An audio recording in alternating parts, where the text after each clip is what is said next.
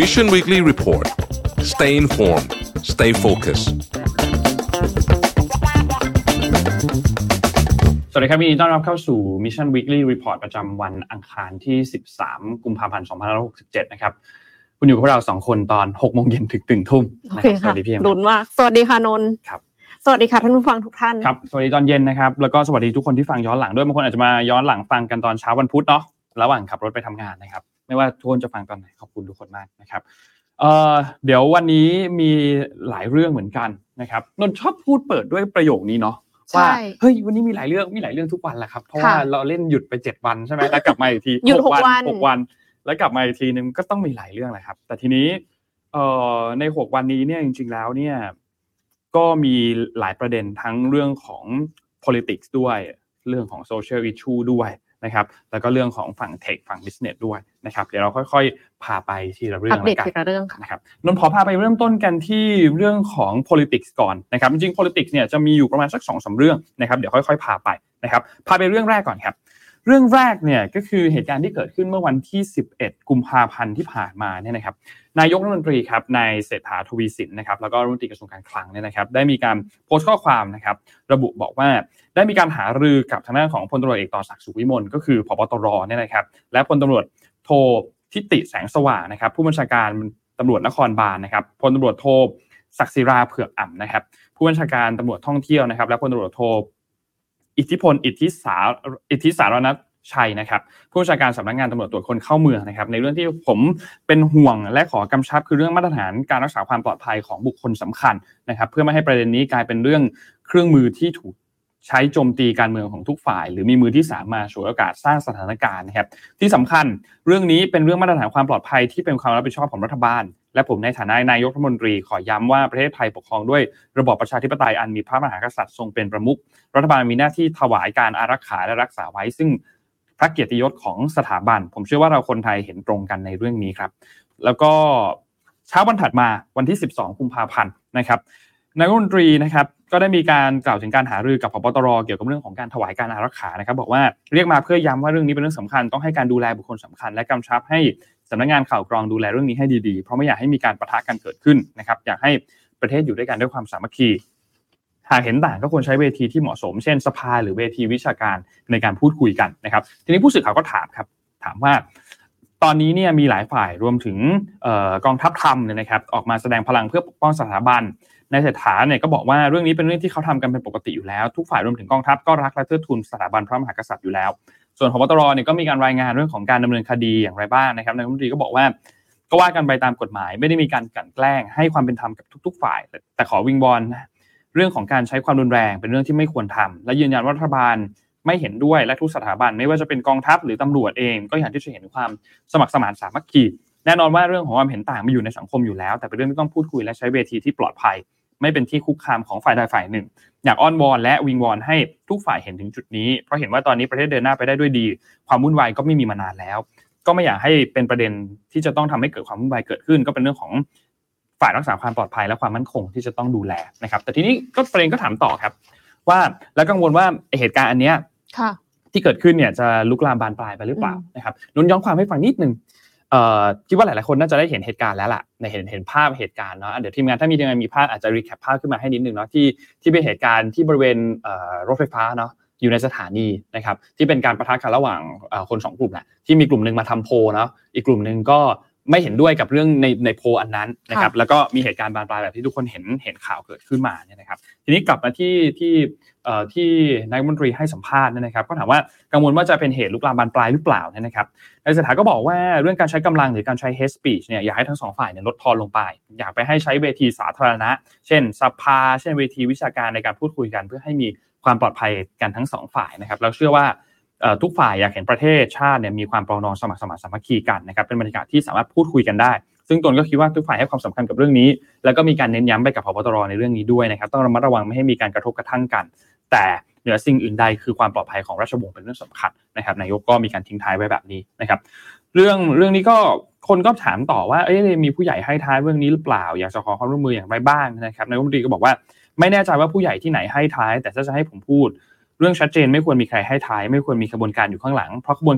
บนเสด็จท่านเองก็มีภารกิจ พระองค์ท่านมีภารกิจตลอดเวลา พระองค์ท่านก็ทรงงานหนักทุกพระองค์ เพราะฉะนั้นการเดินทางของทุกพระองค์ท่านอยากให้เป็นเรื่องที่รัฐบาลต้องให้ความสำคัญสูงสุด และฝ่ายที่เห็นต่าง อย่างที่ผมบอกก็อยากให้ใช้เวทีที่ปลอดภัย เรามีสภา มีนักวิชาการ แล้วก็ต้องพูดคุยกันบนเวทีที่ถูกต้อง ไม่อยากให้เป็นเวทีที่ใช้คำว่าท้าทาย อย่างเช่น ตามศูนย์การค้าต่าง ๆ อันนี้ไม่เหมาะสม เพราะผมเชื่อว่า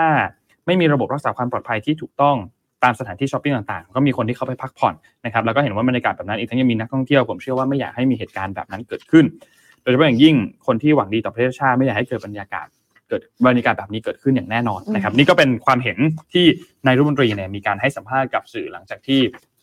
มีเหตุการณ์อันนั้นเกิดขึ้นมานะครับ ซึ่งท่านผู้ฟังคิดว่าอย่างไรลองคอมเมนต์กันเข้ามาดูนะครับ คิดว่าท่าทีของนายกในในประเด็นเรื่องนี้เป็นยังไงเพราะว่าในโซเชียลเองก็มีการ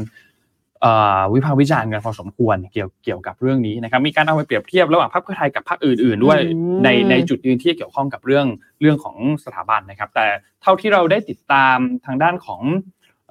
สสหลายๆคน ก็บอกว่าจะมีการนำเรื่องนี้เนี่ยไปพูดคุยกันในสภาด้วยนะครับในเรื่องของประเด็นเรื่องขบวนเสด็จนะครับ ก็น่าจะมีการหยิบยกไปพูดคุยกันในสภา ซึ่งในมุมหนึ่งนะนนรู้สึกว่าเรื่องนี้ก็น่าสนใจ เพราะว่าก่อนหน้านี้เลยเนี่ยก่อนหน้านี้ย้อนไปเลย ก่อนที่จะเป็นเนี่ยช่วงช่วง สี่ปีแปดปีที่ผ่านมาเนี่ยนะครับ เราก็ยังไม่ได้ยังไม่เคยเลยกัน ที่จะมีประเด็นนี้ถูกไปพูดคุยในสภานะครับซึ่งมันเป็นสถานที่ที่ถูกต้องนะที่ที่ที่จะนำไปพูดคุยในสภาจริงในในมุมเรื่องที่ที่นายกพูดถึงว่า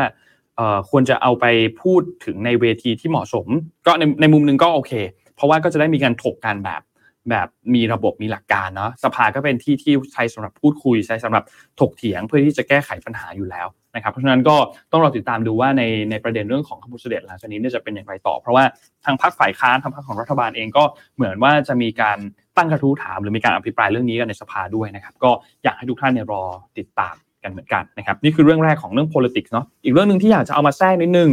ก่อนที่จะไปข่าวถัดไปเป็นเรื่องข่าวการเมืองเหมือนกัน นะครับก็คือประเด็นนักข่าวประชาไทยและช่างภาพอิสระที่ถูกจับกลุ่มนะครับเรื่องนี้เนี่ยเป็นประเด็นที่เกิดขึ้นตั้งแต่ปีที่แล้วอ่าใช่ ต้องบอกว่าเหตุเหตุการณ์สักพักหนึ่งแล้วนะในขั้นนานแล้วนะนักข่าวประชาไทยแล้วก็ช่างภาพอิสระเนี่ยนะครับได้มีการถูกจับกลุ่มหลังจากที่ไปร่วมทำข่าวนักกิจกรรมพ่นสีกำแพงวัดพระแก้วนะครับในปีที่แล้วปี 2566 นะครับซึ่งล่าสุดก่อนหน้านี้เนี่ยตำรวจไม่ให้ประกันนะครับแล้วก็มีการเตรียมส่งสารฝากขังในวันนี้ด้วยนะครับซึ่งต้องบอกว่า ในในในประเด็นเรื่องนี้เนี่ยถ้าเราเข้าไปดูเนี่ยนะครับจะเห็นว่าเหตุการณ์ที่เกิดขึ้นเนี่ยมันเกิดขึ้นเมื่อวันที่ 28 มีนาคม 2566 ก็คือปีที่แล้วช่วงต้นต้นปีที่แล้วนะครับผ่านมาก็ อาถ้าตีกลมๆก็เกือบเกือบปีแล้วล่ะนะครับทางด้านของนายนัทพลเมฆโสพลนะครับผู้สื่อข่าวของประชาไทยนะครับได้มีการถูกเจ้าหน้าที่ตำรวจนอกเครื่องแบบเนี่ยแสดงหมายจับข้อหาเป็นผู้สนับสนุนทำให้โบราณสถานเนี่ยเสียหายจากการขีดเขียนข้อความ ซึ่งหมายจับในครั้งนี้เนี่ยคาดว่าสืบเนื่องมาจากก่อนหน้านี้ ผู้สื่อข่าวคนนี้เนี่ยและสำนักข่าวอื่นๆเนี่ยได้ติดตามรายงานข่าวนี้เมื่อวันที่ 28 มีนาปีที่แล้วที่บอกกรณีที่มีการ พ่นสีข้อความทำเป็นเครื่องหมายเนี่ยนะครับบนกำแพงวัดพระแก้วที่ตรงข้ามกับสนามหลวงเนี่ยนะครับก็มีการไปพ่นสีตรงนั้นในพื้นที่บริเวณตรงนั้นเนี่ยนะครับแล้วก็ต่อมาก็มีช่างภาพอิสระที่ไปทำข่าวในพื้นที่เดียวกันเหมือนกัน แล้วก็ถูกตำรวจเข้าจับกลุ่มเหมือนการแสดงหมายจับ ในขณะที่ช่างภาพอิสระคนนั้นดังกล่าวคนนั้นแล้วก็โทรศัพท์เนี่ยนะครับที่อยู่ในพื้นที่บริเวณวัดสุทธิวรานารามเนี่ยนะครับภายหลังเนี่ยชื่อของช่างภาพอิสระคนดังกล่าวก็คือคุณนัทพล พันพงษานนท์นะครับทั้งคู่ชื่อนัทพลทั้งคู่เลยนะ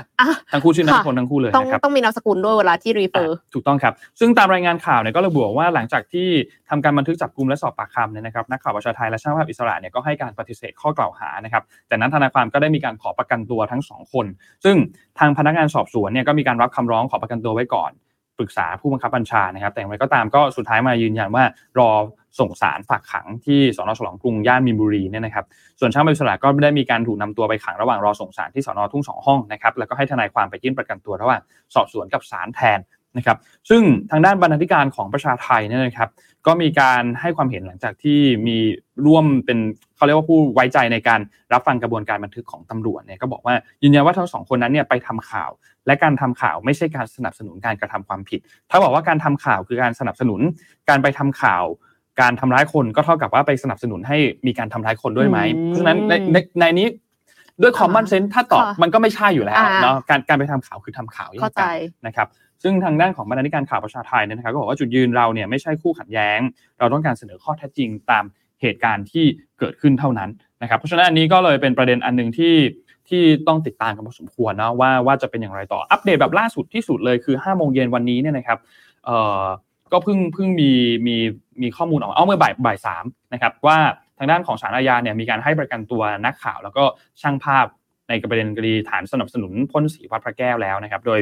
ประกันตัวอยู่ที่ 35,000 บาท โดยที่ไม่มีเงื่อนไขนะครับ อันนี้ก็เป็นอัปเดตล่าสุดเลยที่เพิ่งเกิดขึ้นในวันนี้เลยนะครับก็อยากให้ติดตามข่าวเรื่องนี้กันอย่างใกล้ชิดนะครับ เพราะว่าเป็นเรื่องที่สำคัญมาก และส่งผลกระทบต่อเสรีภาพในการนำเสนอ ของสื่อด้วยนะครับ คือในมุมนี้ไม่ไม่อยากให้มองมันเป็นแค่อีเวนต์อีเวนต์เดียว แต่อยากให้คิดต่อไปหลังจากนี้ว่า เอ๊ะ แล้วหลังจากนี้ถ้ามีเหตุการณ์อะไรแบบนี้ขึ้นอีก สมมติเอาไปเพ้นสีในสถานที่แห่งหนึ่ง แล้วอ่าโอเคในการไปเพ้นสีนั้นมันผิดกฎหมาย ไม่ถูกต้อง คนไปทำข่าวจะผิดกฎหมายด้วยหรือเปล่า อ่าใช่ อันนี้ก็เป็นบรรทัดฐานอันหนึ่งที่ที่ถูกตั้งคำถาม แล้ว ถ้าหากว่าเป็นแบบนั้นมันจะเป็นการปิดปากสื่อไหมไม่ไม่ให้สื่อไปทำข่าวอะไรแบบนี้ เพราะว่า สุดท้ายจะถูกจับนะ ถูกดำเนินคดีนะ เพราะว่าเหมือนเป็นการสนับสนุนในการกระทำนั้นๆ หรือเปล่าเนี่ยนะครับ ก็อยากให้ลองมองต่อไปในเหตุการณ์ต่อไปด้วย เหตุผลการชี้แจงในในการตัดสินใจแต่ละครั้งก็เป็นเรื่องสำคัญที่ประชาชนก็อยากจะได้รับคำตอบเนาะถูกต้องครับค่ะพาไปที่เรื่องของไม่แน่ใจว่าจะเป็นข่าวการเมืองหรือเปล่านะเป็นของสหรัฐอเมริกา เรื่องโจไบเดนค่ะ อย่างที่ทุกท่านทราบกันดีค่ะว่าตอนนี้เนี่ยโจไบเดนกับโดนัลด์ทรัมป์ โดนัลด์ทรัมป์นี่เขายังไม่ได้เป็นตัวแทนริพับลิกันหรือว่าเป็นแล้วนะทำไมทุกคนถึงบอกว่าชิงตำแหน่งระหว่างโจไบเดนกับโดนัลด์ทรัมป์ตลอดคือในช่วงเวลาตอนนี้เหมือนเป็นการเลือกตั้ง primary เนาะก็คือก็คือเลือกตัวแทนเลือกตัวแทนของจากแต่ละพรรคถ้าถ้าฝั่งของเดโมแครตเองเนี่ยก็มันเป็นเหมือนมารยาททางการเมืองว่า ถ้าคนที่อยู่ในตำแหน่งตอนนั้น ก็เหมือนให้สิทธิ์คนนั้นเนี่ยในการที่จะลงรับสมัครเลือกตั้งก่อน ถ้าคนนั้นต้องการ แต่ถ้าไม่ต้องการก็ค่อยมาเลือกตั้ง primary หากันอีกทีหนึ่งแต่ฝั่งของพรรครีพับลิกันเนี่ยก็ มีการเลือกไปแล้วนนจำไม่ได้ว่าเลือกที่รัฐไหนไปแล้วแต่เหมือนว่าโดนัลด์ทรัมป์จะชนะค่ะค่อนข้างขาดก็เลยก็เลยค่อนข้างจะมั่นใจว่าโดนัลด์ทรัมป์เนี่ยน่าจะมาสู้กับโจไบเดนอีกครั้งหนึ่งอ่าตอนนี้ก็ดุเดือดมากนะคะ โจไบเดนเองก็เลยกระตือรือร้นมากในการหาเสียง ซึ่งสิ่งที่เขาทำก็คือเปิดบัญชี TikTok ค่ะเพราะว่าเขาต้องการจับกลุ่มคนรุ่นใหม่ แต่ปัญหาก็คือมันอิหยังวะนิดนึงไหมอะเพราะว่าตัวเองอะแบน TikTok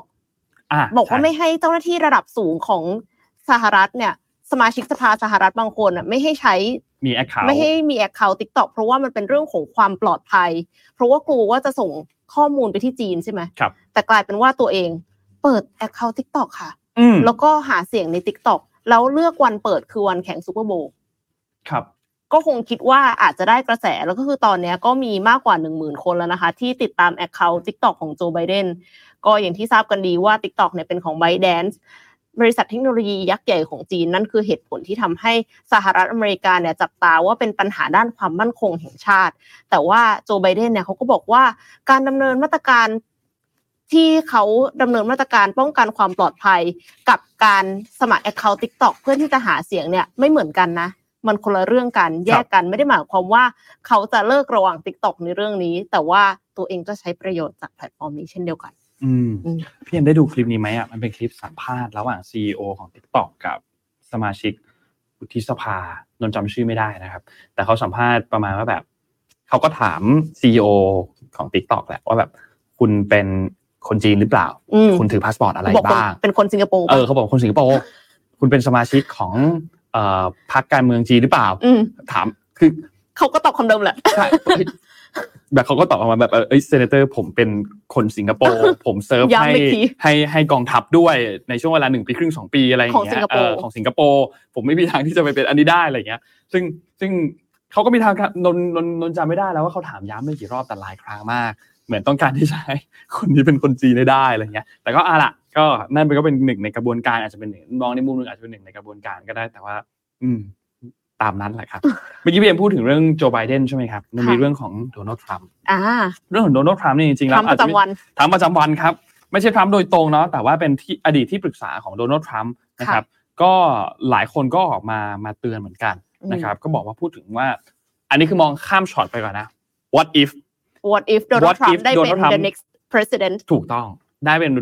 ได้เป็นประธานาธิบดีในสมัยที่2นะครับชนะโจไบเดนนะครับ ก็มีประเด็นว่าอาจจะนำสหรัฐถอนตัวออกมาจากนาโตนะครับ คือเรื่องนี้เนี่ยมีมีมีการถูกพูดถึงนะครับ ในช่วงการหาเสียงของอดีตประธานาธิบดีโดนัลด์ทรัมป์เนี่ยนะครับ ก็สร้างสร้างแรงสั่นกระเพื่อมไปถึงพันธมิตร ของสหรัฐพอสมควรเหมือนกันนะครับก็พูดถึงในเวทีหาเสียงพูดประมาณว่า เขาพร้อมสนับสนุนให้รัสเซียเนี่ยโจมตีประเทศสมาชิกนาโตที่ไม่สามารถเพิ่มสัดส่วนงบประมาณด้านการทหารได้นะครับตามตามเป้าหมายที่ชาตินาโตกำหนดร่วมกันนะครับคือสำนักข่าว CNN เนี่ยก็มีการรายงานบอกว่าในหนังสือ The Return of Great Great Powers เนี่ยนะครับที่จะวางจำหน่ายในเดือนหน้าวันที่ 12 มีนาคมเนี่ยนะครับมีการพูดถึงเรื่องราวเรื่องราวหนึ่งที่เป็นเกี่ยวข้องกับอดีตเจ้าหน้าที่ อาวุโสของสหรัฐในระดับสูงเนี่ยนะครับ ซึ่งรับราชการในช่วงที่โดนัลด์ทรัมป์เนี่ยในช่วงโดนัลด์ทรัมป์เป็นประธานาธิบดี แล้วก็ในช่วงที่โจไบเดนเป็นประธานาธิบดีนะครับคือต่อกันนะนะต่อกันนะครับ โดยหนังสือเรื่องนี้เนี่ยก็มีความเห็นจากอดีตเจ้าหน้าที่เนี่ยออกมาเตือนแบบว่า หากทรัมป์เอาชนะโจไบเดนได้ในการเลือกตั้งปลายปีนี้เนี่ยนะครับทรัมป์จะนำสหรัฐเนี่ยถอนตัวออกจากนาโตนะครับ นอกจากนี้ในหนังสือก็ มีการพูดถึงให้รายละเอียดด้วย บอกว่าทรัมป์เนี่ยเข้าใกล้จุดที่ถอนสหรัฐออกจากกลุ่มพันธมิตร ซึ่งก็เป็นหนึ่งในรูทสำคัญ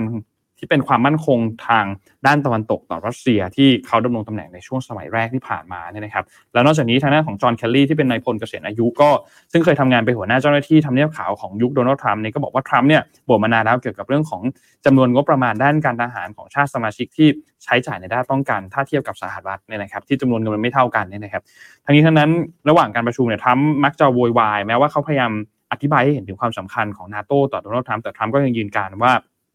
และออกคำสั่งให้ดำเนินการจัดแผนการเพื่อถอนตัวออกจากนาโตนะครับ อันนี้ก็เป็นเรื่องหนึ่งที่อดีตเจ้าหน้าที่ออกมาให้สัมภาษณ์ จริงแท้แค่ไหนเราก็ยังไม่แน่ใจนะ เพราะว่าสิ่งนี้ก็อาจจะไม่ได้ออกมาจากปากของโดนัลด์ทรัมป์เอง แต่ว่าก็เป็นเหมือนจะมีหลายคน อ่า มีหลายคนที่ออกมาพูดเรื่องนี้นะครับ ก็เป็นอิชชูอันหนึ่งที่ เออ ถ้าหากว่าโดนัลด์ทรัมป์ได้รับชัยชนะในรอบนี้อาจจะมีการผลักดันประเด็นในเรื่องนี้ต่อหรือเปล่านะครับ ซึ่งแม้ว่าการเลือกตั้งจะยังไม่เกิดขึ้น ผลการเลือกตั้งยังไม่ออกมา แต่มันก็สร้างแรง กระเพื่อมไปถึงชาติพันธมิตรไม่มากก็น้อยนะครับ จริงๆเอ่อมีโอกาสได้ฟังวิเคราะห์เศรษฐกิจ วิเคราะห์เศรษฐกิจโลกอะค่ะ แล้วก็มีผู้เชี่ยวชาญหลายท่านเลยที่บอกว่าถ้าทรัมป์ได้มาเป็นเนี่ยสั่นสะเทือนทั้งโลกแน่นอน เพราะว่าทรัมป์เนี่ยมีความไม่แน่นอนอยู่ หมายความว่าทรัมป์คือเขา unpredictable การที่ unpredictable เนี่ยคือความเสี่ยงสูงสุด เพราะว่าไม่สามารถรับมือได้เลย เนื่องจากเราไม่สามารถบอกได้ว่าเขาจะทำอะไรต่อไปในอนาคต ใช่ใช่ใช่เนาะ ก็นั่นแหละครับรอติดตามดูครับ เพราะฉะนั้นอันนี้น่าจะเป็นอีกหนึ่ง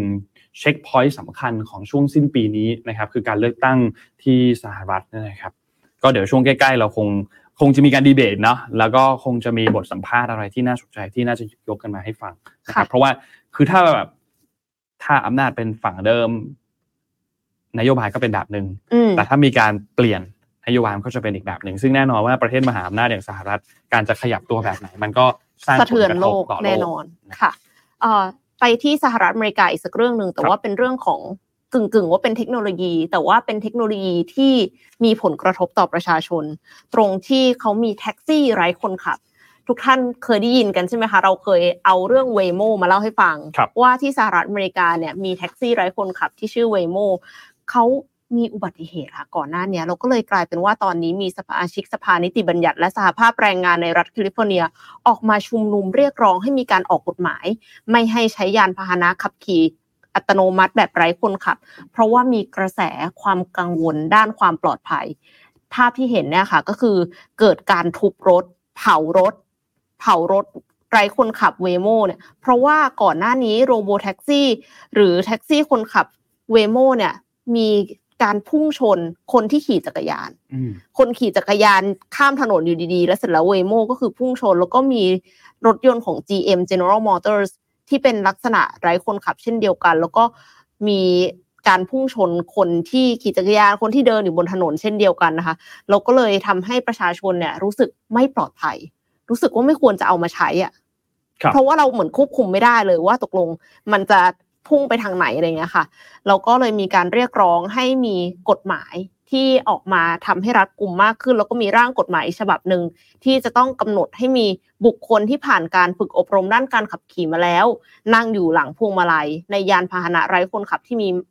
น้ำหนักมากกว่า 1 0,000ปอนด์รวมถึงยานพาหนะเพื่อการพาณิชย์ด้วย ก็คืออย่างเช่นแท็กซี่ไร้คนขับแบบนี้ จริง ๆ แล้วอะเอ็มก็คิดอย่างนั้นนะ คือหมายความว่ายังไงก็ตามอะค่ะ มันก็ควรจะมี emergency driver ที่นั่งอยู่หลังพวงมาลัย นึกครับถึงเวลาที่เราขับรถ EV แล้วมันมี adaptive cruise control อะเขาก็ยังให้เราจับพวงมาลัยตลอดเวลา เพราะว่าจะได้รู้ว่าตกลงเราอะยังรับผิดชอบต่อการขับขี่ครั้งนี้อยู่ แล้วถ้ามันเกิด emergency เกิดเหตุฉุกเฉินอะไรขึ้นมา เราก็จะได้สามารถที่จะ override เราจะได้สามารถกลับมาเข้าชาร์จรถยนต์คันนี้ได้ คือก็ยังมีคนรับผิดชอบในสิ่งนี้อะครับ ไม่ใช่ว่ามันจะพุ่งชนอะไรก็พุ่งชนไปได้เลย ไม่อย่างนั้นอีกกรณีหนึงที่จะเกิดขึ้นได้คือการก่อการร้าย อ่าอ่าอ่าใช่ใช่ใช่ไม่ต้องพลีชีพแล้วนะเพราะว่าปล่อยรถยนต์ไปครับ ตัวเองก็ก็บังคับรีแค่โมบัทงคับเฉยๆอืมอืมบังคับจอยสติ๊กอยู่อะไรอย่างเงี้ยค่ะ คือมันก็ไม่สมควรจะทำแบบนั้นเนาะอันนี้ก็เป็นเทคโนโลยีที่ดี แต่ก็เป็นดาบสองคม ถ้าไม่มีการควบคุมดูแลอย่างใกล้ชิดครับ อืม เพราะเราเคยเห็นคลิปเนาะไอ้คลิปวิดีโออันนั้นแหละที่ที่มีการชนจักรยานเนี่ย แล้วก็เคยมีการถกเถียงด้วยนะว่าแม้ว่าจะเป็นคนขับ ก็อาจจะชนอยู่ดีด้วยเหมือนกันอะไรเงี้ยเพราะว่าในภาพนั้นมันมืดมากอะไรเงี้ยแต่ก็อันนั้นแหละเขาก็ถกเถียงกันไปรอบหนึ่งแล้วแหละะไรเงี้ยคือถึงอย่างไรก็ตามถ้าสมมติว่าเป็นคนขับคนขับคนนั้นก็ต้องรับผิดชอบ อ่าใช่ แต่แต่ว่าอันในเนี้ยคือใครรับผิดชอบใช่ถูกนั่นแหละครับ มีอีกเรื่องหนึ่งครับพีเอ็มเป็น social issue เรื่องของกรณียาบ้าครับ ที่ค่ะมีที่มีการพูดถึงเรื่อง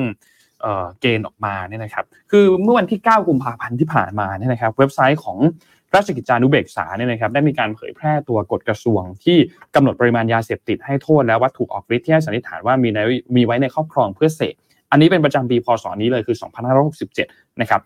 ในดีเทลตรงนั้นเนี่ยก็มีรายละเอียดนะครับบอกว่าเอ่อในฉบับ ที่มีการประกาศมาจากกระทรวงสาธารณสุขฉบับนี้เนี่ยมีรายละเอียดส่วนหนึ่งนะครับ ที่ว่าด้วยเรื่องของยาเสพติดว่าถ้าครอบครองยาบ้าไม่เกิน 5 เม็ดเป็นผู้เสพนะครับทำให้หากว่ามีการจับกลุ่มเนี่ยให้สันนิษฐานว่ามีไว้ในครอบครองเพื่อเสพและให้เป็นผู้ป่วยจิตเวชเพื่อที่ควรนำไปบำบัดรักษาให้หายเป็นปกติ ซึ่งปกติจะต้องรับโทษจำคุกไม่เกิน 1 ปี แต่ทั้งนี้ทั้งนั้นเนี่ยต้องขึ้นอยู่กับความสมัครใจของผู้นั้นว่าจะยอมไปบำบัดรักษาหรือเปล่า ถ้าไม่ยอมบำบัดก็จะถูกดำเนินคดีในข้อหา ครอบครองยาเสพติดเพื่อเสพมีโทษจำคุกไม่เกิน 1 ปี หากพิสูจน์ได้ว่ามีพฤติการขายเนี่ยก็ต้องถูกลงโทษในสเต็ปต่อไปอืมนะครับทีนี้พอมีประกาศออกมานี่นะครับก็เลยมีเสียงวิพากษ์วิจารณ์มีเสียงคัดค้านตามมาบอกว่าไอ้จำนวนเม็ดที่พูดถึงเนี่ยคือ 5 เม็ดเนี่ยที่จะทำให้คนติดยาเสพติดมากขึ้นเนี่ยคือมากมันทำให้คนติดยาเสพติดมากขึ้นหรือเปล่า จะมากจะน้อยก็คือยาเสพติดนั่นน่ะการครอบครองก็ต้องผิดกฎหมายสินี่กลายเป็น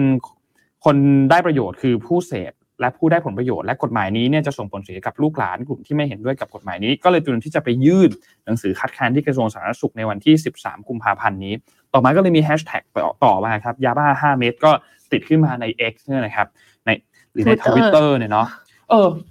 นิดเดียวคือการที่เราจะพูดว่า X เนี่ย ทุกคนชินกับการพูดว่า X โดยที่ไม่ไม่พูดว่าทวิตเตอร์ต่อหรือยังจะอะไรรู้เงี้ยเรื่องหรือเปล่าสำหรับนนท์ไม่ต้องพูดว่าทวิตเตอร์ด้วย ไม่รู้ไม่รู้ทุกคนคิดว่าไงไม่รู้ ทีนี้กลับมาต่อครับ มันเกิดแฮชแท็กขึ้นมานะครับ หลังจากที่ราชกิจจานุเบกษาเนี่ยมีการประกาศเผยแพร่กฎกระทรวงในเรื่องของปริมาณยาเสพติดเนี่ยนะครับ ก็มีคนที่วิพากษ์วิจารณ์เกิดขึ้นมาพอสมควรนะครับทีนี้รัฐมนายกมนตรีครับวันที่ 12 กุมภาพันธ์ที่ผ่านมาเนี่ยนะครับก็ได้มีการกล่าวบอกว่า อะโอเค มีการไปพูดคุยกับทางด้านของพบตรนะครับค่ะก็คือพลตำรวจเอกต่อศักดิ์สุขวิมลเนี่ยนะครับ เกี่ยวกับการแก้ไขปัญหายาเสพติดนะครับ เนื่องจากว่ามีตัวเลขการจับกลุ่มเพิ่มขึ้นถึง 4 เท่าตัวก็คือ 400%เนี่ยนะครับ ส่วนยาเสพติดเนี่ยไม่ได้ปรับราคาแพงขึ้น แสดงว่ามียาเสพติดทะลักเข้ามาในประเทศจำนวนมาก จึงต้องมีการกวาดล้างนะครับ ส่วนที่มีดราม่าเรื่องการประกาศให้ผู้ครอบครองยาเสพติด 5 เม็ดเนี่ยเป็นผู้เสพต้องได้รับการบำบัดจากก่อนหน้านี้เนี่ยมีการเสนอแค่เม็ดเดียวเนี่ยนายกรัฐมนตรีก็บอกว่าขอดูก่อนเพราะว่ารัฐบาลก็ให้ความสำคัญเรื่องนี้ ไม่ว่าจะเป็นอันนี้โค้ดคำพูดมาเลยนะครับ ไม่ว่าจะเป็น 5 เม็ด3เม็ดหรือ 1 เม็ดก็ไม่ควรจะมีจะต้องขอดูก่อน จะใช้วิธีการบำบัดแก้ไขกันไปนะครับส่วนความจะเป็นที่จะต้องมีปฏิบัติการพิเศษ เพื่อตัดวงจรยาเสพติดเนี่ยนายมนตรีก็บอกว่าเรื่องนี้เป็นวาระแห่งชาติอยู่แล้ว ไม่ได้เพียงแค่ประกาศเป็น 5 เม็ดคือผู้ป่วยเท่านั้น หากดูแล้วไม่เหมาะสมก็จะมีการเปลี่ยนแปลงใหม่ และไม่ใช่แค่เพียงเรื่องนี้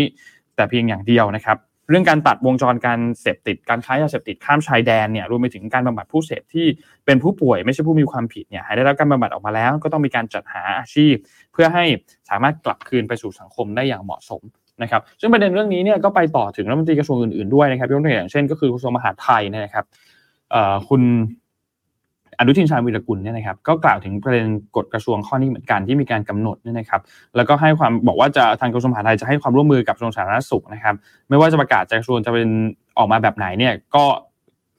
ก็ต้องก็ต้องมีการปฏิบัติตามกฎอันนั้นนะครับ ซึ่งนายแพทย์ชลศรีแก้วที่เป็นรัฐมนตรีกระทรวงสาธารณสุขเองก็บอกว่าเข้าใจถึงกระแสวิพากษ์วิจารณ์และหน้าที่ของตนเองก็คือต้องการที่จะอธิบายให้ประชาชนเนี่ยเข้าใจนะครับ ส่วนล่าสุดที่ประกาศออกมา 5 เม็ดเนี่ยไม่ได้คิดเองตามใจชอบ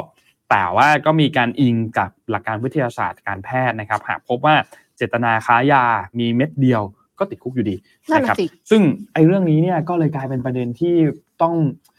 ต้องต้องติดตามกันมากๆเหมือนกัน เพราะว่ากระทรวงสาธารณสุขเนี่ยอย่างที่บอกเขาก็บอกว่ามีนโยบายมีแนวทางที่ชัดเจน ซึ่งตนเองก็ได้มีการกล่าวย้ำกับบุคลากรของบุคลากรของกระทรวงมาตั้งแต่เข้ารับตำแหน่งก็คือตัวไอยาบ้าที่เราพูดถึงคือเม็ดแอมเฟตามีนเนี่ยนะครับเป็นยาเสพติดให้โทษที่ห้ามเสพห้ามมีไว้ในครอบครอง ห้ามผลิตห้ามนำเข้าหรือส่งออก หรือห้ามจำหน่าย ไม่ว่าจะกี่เม็ดก็ตามถือเป็นความผิดที่ต้องได้รับโทษทั้งหมด แต่มีเงื่อนไขว่าจำนวนเม็ดที่กำลังพิจารณาดำเนินการอยู่เนี่ยให้สอดคล้องกับความเป็นจริง เช่น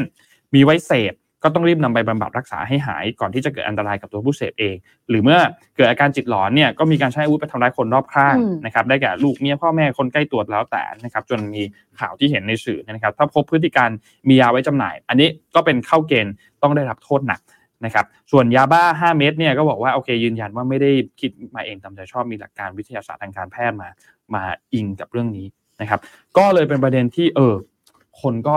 ถกเถียงกันเดือดเดือดดูแน่เดือดนอนมากค่ะดูเดือดมากในเรื่องนี้ คือนะรับ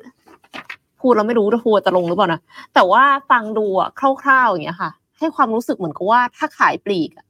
ไม่โดน ไม่โดนจับ แต่อืมถ้าขายส่งอะโดนจับ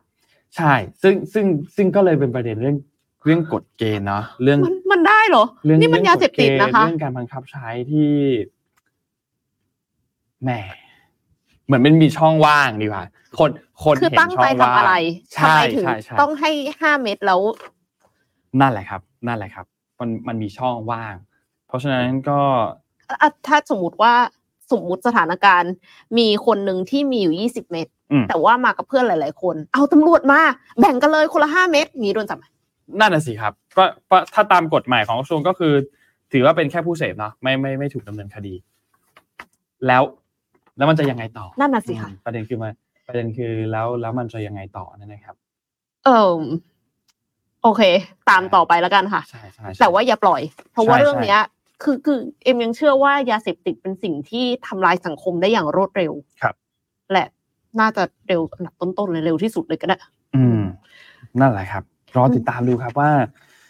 ว่าว่าว่าจะยังไงต่อ เพราะว่าคือคือคนสัมภาษณ์ก็พูดแบบนึงแต่ด้วยกฎต่างๆ ที่มันออกมาในเว็บไซต์ราชกิจจานุเบกษาเนี่ยมันมันเป็นแบบนั้นเพราะฉะนั้นเหมือนหาช่องว่างอะไรสักอย่างใช่ใช่หในนึ่งอะการบังคับใช้มันก็เลย คนก็เลยกังวลว่าเอ๊ะมันจะมีปัญหาหรือเปล่าเนี่ยนะครับรอติดตามดูครับค่ะ ไปต่อค่ะมีอีกเรื่องหนึ่งที่เป็นเรื่องที่น่าติดตาม แต่ว่าเป็นเรื่องของเทคโนโลยี ไม่แน่ใจว่ามีท่านผู้ฟังขับ EV กันเยอะขนาดไหนนะคะ ใครขับ EV เม้นมาบอกหน่อยนะคะ ตอนนี้เนี่ยที่ชาร์จมันยากขนาดไหนเต็มอืมหรือเปล่าเนาะคือจริงๆแล้วเอ็มก็ขับ EV เหมือนกัน แล้วก็ทั่วๆไปที่ชาร์จเอ็มว่ามันก็ไม่ได้เต็มมากนะ แต่ว่าบางทีก็ขี้เกียจจะต้องวิ่ง คือหมายถึงว่าไปชาร์จ DC อย่างเงี้ยแล้วมันแป๊บเดียวแต่ว่าไม่แป๊บพอที่จะยืนรออยู่ตรงนั้น เพราะฉะนั้นก็เลยต้องไปนั่งที่อื่นก่อนเสร็จแล้วพอมันใกล้ๆเต็มก็ต้องวิ่งไปเลื่อนรถ ไม่อย่างนั้นเดี๋ยวจะโดนปรับโดนค่าปรับอ่าอ่าแต่ว่าถ้ามันจะดีกว่าไหมถ้าสมมติว่า EV เนี่ยสามารถชาร์จเสร็จเต็มร้อยเปอร์เซ็นได้ภายในไม่ถึงสิบนาที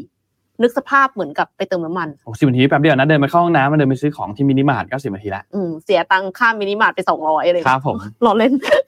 ค่ะก็คือหัวเว่ยเนี่ยเขาพัฒนาเครื่องชาร์จ EV สูงพิเศษค่ะ เร็วสูงพิเศษชาร์จได้ทุกค่ายด้วย คือก่อนหน้านี้มันจะเห็น Tesla Supercharger ใช่ปะครับเราก็จะอิจฉาคนที่ขับ Tesla หน่อยๆ เพราะว่าเรารู้สึกว่าอะไรการทำไมถึงชาร์จเร็วขนาดนี้ 250 กิโลวัตต์นะคะ แต่ปรากฏว่าเครื่องชาร์จของหัวเว่ยค่ะ 600 กิโลวัตต์เข้าไปเลย เป็นหนึ่งในกำลังที่สูงที่สุดในโลกนะคะ ก็อย่างที่บอกไปว่าเร็วกว่าของเทสลาอีก แล้วก็คือถ้าสมมติว่า วิ่งได้ระยะทาง 600 กิโลเมตร เป็นแบตเตอรี่ขนาด 80 กิโลวัตต์ชั่วโมงเนี่ย จะสามารถชาร์จเต็มได้ภายในระยะเวลา 8 นาที อันนี้คือทางทฤษฎีนะอืมทางปฏิบัติเนี่ยมันก็ต้องขึ้นอยู่กับอุณหภูมิ แล้วก็ความจุที่เหลืออยู่ของแบตเตอรี่ด้วยค่ะ ถ้าสามารถชาร์จได้แบบนี้ก็คือชาร์จ 1 กิโลเมตรต่อวินาทีอะคือมันเร็วมากๆเลย แล้วก็หัวเว่ยเนี่ย มีแผนที่จะทำให้เครื่องชาร์จนี้ใช้ได้กับ EV ทุกประเภทครับ ทุกยี่ห้อ หมายความว่าไม่ได้ limit อยู่แค่รถของหัวเว่ยไม่ได้ limit อยู่แค่รถเหมือนแบบของเทสลาที่เขา exclusive เฉพาะเทสลาเท่านั้น อ่าอ่าอ่าอ่าอันนี้คือเท่าเทียมกันนะคะ ทุกคนสามารถชาร์จได้ แล้วก็มีแผนติดตั้งหนึ่งแสนเครื่องค่ะ แต่ว่าขอโทษค่ะ ติดตั้งในจีนก่อนนะคะครับยังไม่ได้มาประเทศอื่น ไม่ได้หมายความว่าเขาจะไม่มา แต่หมายความว่า เดี๋ยวขอทดลองในจีนก่อน เพราะว่าตอนนี้เนี่ย EV ในจีนเยอะมากจริงๆอืมแล้วปัจจุบันนี้เครื่องชาร์จเร็ว ถึงแม้ว่าจะแข่งกันเยอะมากเลยมีหลายเจ้าก็ไม่ได้หมายความว่ามันจะเพียงพอค่ะ CATL ผู้นำด้านการผลิตแบตเตอรี่ระดับโลกของจีนเนี่ยก็มีการพัฒนาแบตเตอรี่ใหม่ที่สามารถชาร์จได้ไกล 400 กิโลเมตรใน 10 นาทีนะคะ บริษัทสตาร์ทอัพ EV เสี่ยวเผิงมอเตอร์ส ก็ติดตั้งเครื่องชาร์จเร็วเป็นพิเศษด้วยกำลังสูงสุด 480 กิโลวัตต์ราวๆ 200 แห่งในจีน แต่คือมันจะไปพออะไรเพราะครัว่าบจีนเยอะมากขนาดนั้นคนเยอะแล้วก็ EV ก็เยอะด้วยนะคะ ดังนั้นเนี่ยก็รอเลยค่ะ รอของหัวเว่ยที่เร็วถึงขนาดว่าชาร์จเต็มภายใน 8 นาที ดูซิว่าถ้าในจีนทำได้ดีก็น่าจะส่งออกมาประเทศอื่นด้วยค่ะ อันนี้น่าสนใจเพราะว่าเรื่องการชาร์จเร็วเนี่ยทุกทุกคน ต้องการค่ะทุกคนต้องการอยู่แล้วแหละเพราะว่ามันก็จะทำให้ทุกอย่างมันเร็วขึ้นใช่ไหมแต่ว่าในมุมหนึงมันอาจจะทำให้แบตเตอรี่เสื่อมหรือเปล่าใช่เสื่อมเร็วหรือเปล่าเพราะเป็นว่าไปได้การชาร์จเร็วมันก็ก็มีผลอยู่เนาะเพราะว่าอืมทุกคนทุกคนเคยเห็นแหละถ้าใครใช้รถอีวีก็จะรู้หรือว่าใครใช้โทรศัพท์ก็จะรู้เวลาแบตโทรศัพท์คุณใกล้เต็มอะมันจะมีการ optimize ที่ทำให้แบตมันชาร์จเข้าช้าช้าลลงงค่ะเพื่อที่จะถนอมเขาเรียกว่าอะไร life battery life ของอืมของตัวก้อนแบตเตอรี่ตัวนั้นเนี่ยใช่ซึ่งอันเนี้ยก็น่าสนใจเหมือนกันว่า อาจจะชาร์จบ่อยๆไม่ได้อ่าแบบนี้ใช่ใช่ใช่ใช่ฉุกเฉินได้อะไรอย่างเงี้ย แต่ก็ไม่รู้เหมือนกันว่าแต่ไง แต่ว่ากำลังพัฒนากันอยู่เนี่ยผมว่าเป็นเรื่องที่ดีนะใช่นนท์พูดตรงพอยว่าใครที่ขับ EV อย่าชาร์จ DC ตลอดเวลานะคะชาร์จ AC บ้างอืมอืมคือถึงแม้ว่าจะไม่มี wall charger ที่บ้านเนี่ย ถ้าสมมติว่าไปออฟฟิศแล้วที่ออฟฟิศมีที่ชาร์จ AC ก็ชาร์จแล้วก็ไปทำงาน พักกลางวันแล้วค่อยเอามาเอาออกอะไรเงี้ยก็เป็นไปได้เหมือนกัน ใช้เวลาน้อยกว่า แต่ว่าในใช้เวลานานกว่าอ่า AC เออใช้เวลานานนานกว่า แต่ว่าในมุมเรื่องของการถนอมแบตเตอรี่มันอาจจะดีกว่าเนาะอืมเรามาเล่นเกมกันสักนิดนึงดีไหมคะ เหมือนกับสมมูลเตือนแล้วว่า เราจะมีการชิงรางวัลอยู่นะคะอ่าโอเคพรุ่งเนี้ยมันเป็นวันวาเลนไทน์อือพฮึรุ่งนี้เป็นวันวาเลนไทน์ทีนี้เอ่อบอสก็เลยอยากที่จะแจกของนะครับ ก็ ตัวบอสไม่อยู่ แต่ว่าบอแสสดงฝากความรักค่ะ บอสฝากของแสดงมาความรักด้วยอันกานี้รแจกคือของครีมกันแดดครีมกันแดดค่ะครับ ซึ่งวันนี้เราแจกทั้งหมด 20 รางวัล แต่ว่าสุ่มนะ สุ่มสุ่มทุกคนก็จะสุ่มไป เพราะว่ากันแดดมันจะมีหลายสูตรเนาะอ่าทุกคนก็จะได้ได้รับการสุ่มไปเนี่ยนะครับแจกทั้งหมดคือ 20 รางวัลอันนี้สูตรไว้ะคบที่นิ่งชอบมากใช่ทีนี้อยากให้ช่วยกันแชร์ลงมานิดนึงว่าพรุ่งนี้วันวาเลนไทน์ทำอะไรดีกิจกรรมอะไรดี อันนี้อ่าอาจจะในมุมทั้งคนที่มีคู่ทั้งคนที่โสดเลยแล้วกันนะค่ะแชร์ช่วยช่วยกันแชร์กันเข้ามาเผื่อเป็นไอเดียให้หลาย ๆ คนที่กำลังหาอยู่ว่าจะทำกิจกรรมอะไรดีอืมแล้วจะได้อะโอเค รู้แล้วเอาไปทำอันนั้นไปทำอันนู้นไปทำอันบอกนี้เหตุผลด้วยนิดนึงก็ดีนะเออก็ดีก็ดี คือสมมติว่าช่ยกันแชร์บางคนอาจจะบอกว่าไม่อยากไปร้านอาหารที่โรแมนติกมาก ๆ ในวันพรุ่งนี้เพราะว่าคนเยอะไม่ไหวจริงครับๆคิวยาก หรือว่าบางคนอาจจะมีกิจกรรมที่ไม่ได้ต้องออกไปสู้รบปรบมือกับคน ครับ นั่นแหละครับ ช่วยกันแชร์กันเข้ามานิดหนึ่งคือมันประกอบกันกับข่าวที่เราจะจะชวนทุกคนคุยแล้วกันค่ะนะครับเรื่องเกี่ยวกับวาเลนไทน์เนี่ยนะครับมันมี insight นะครับที่จากเว็บไซต์ CRC Voice Share เนี่ยนะครับกับ The One Insight เนี่ยนะครับก็มีการร่วมกันเปิด insight คู่รักในวันวาเลนไทน์เนี่ยนะครับก็บอกว่าเทรนด์ last minute lover เนี่ยมาแรงมาก last minute lover คืออะไร ตอนแรกฟังดูอะนึกว่าหาคนรักก่อนวันวาเลนไทน์ไม่ใช่ไม่ใช่ไม่ใช่ไม่ใช่ไม่ใช่แบบนั้นไม่ใช่แบบนั้น นนท์ก็เข้าใจแบบนั้นเหมือนกันตอนตอนที่อ่านตอนแรกอะคือคู่รักเนี่ยมักจะซื้อของขวัญล่วงหน้าเพียงแค่หนึ่งวันอืมก่อนที่จะถึงวันเทศกาลเอาจะอะไรก็แล้วจะวันครบรอบจะวันวาเลนไทน์หรือจะวันอะไรก็แล้วแต่เนี่ยนะครับ แต่มักจะซื้อของขวัญล่วงหน้าหนึ่งวันนะครับ ซึ่งแน่นอนว่าของขวัญที่มาแรงที่สุดก็คือดอกไม้เนาะดอกกุหลาบค่ะอันนี้มามาแรงคลาสสิกมาก เป็นอันดับหนึ่งนะครับรองลงมาก็จะมีพวกตุ๊กตาหมีมีเครื่องประดับมีอะไรต่างๆ ที่ทุกคนเห็นกันอยู่ตรงนี้เนาะมีนาฬิกา มีน้ำหอม มีช็อกโกแลตลิปสติกอะไรอย่างเงี้ยนะครับที่เป็นอันดับตามลงมาเนี่ยนะครับ ก็เลยมีการวิเคราะห์ครับเป็นเทรนด์ของคนไทยในช่วงฉลองเทศกาลวาเลนไทน์เนี่ยนะครับ ก็พบ3 insight 3ด้านที่น่าสนใจเกี่ยวกับพฤติกรรมการใช้จ่ายของขวัญวาเลนไทน์ของคนเนี่ยนะครับบอกว่าอ๋ออันแรกเลยคือที่เป็นเหมือนกันทั้งโลกนะครับคือ last minute lovers ก็คือนั่นแหละ ซื้อของขวัญล่วงหน้ากันแป๊บเดียว 60%เนี่ยเอ่อเอ้ย30%ของผู้ตอบแบบสอบถามเนี่ยซื้อของขวัญล่วงหน้าเพียงแค่หนึ่งวันนะนี่ครับคือลืมหรือเปล่าไม่รู้เหมือนกันว่าลืมหรือว่าตั้งใจ คือบางคนอาจจะแบบรู้สึกว่ามันเป็นช่วงๆพอดีมั้งอะไรอย่างเงี้ยอ๋อหกสิบเปอร์เซ็นซื้อล่วงหน้าหนึ่งสัปดาห์แปดเปอร์เซ็นซื้อล่วงหน้าหนึ่งถึงหกเดือน และสองเปอร์เซ็นซื้อล่วงหน้า6เดือนขึ้นไปอืมนะครับ ซึ่งเอ่อ พอพอมาดูในงบประมาณเนี่ยนะครับก็พบว่า 36%เนี่ยวางแผนซื้อของขวัญวาเลนไทน์ในงบประมาณ 500 ถึง 1,000 บาทนะครับ 33%วางแผนอยู่ที่ 1,000 ถึง 3,000 บาท แล้วก็ 21%คือ 3,000 บาทขึ้นไปนะครับส่วนสถานที่ที่คนไปซื้อ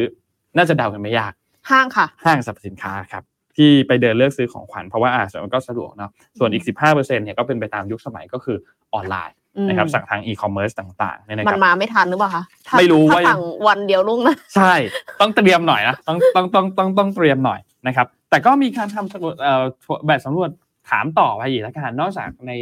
ในประเด็นเรื่องของของขวัญยอดนิยมเนี่ยนะครับ ที่ทุกคนเห็นบนบนหน้าจอตรงนี้เนี่ยนะก็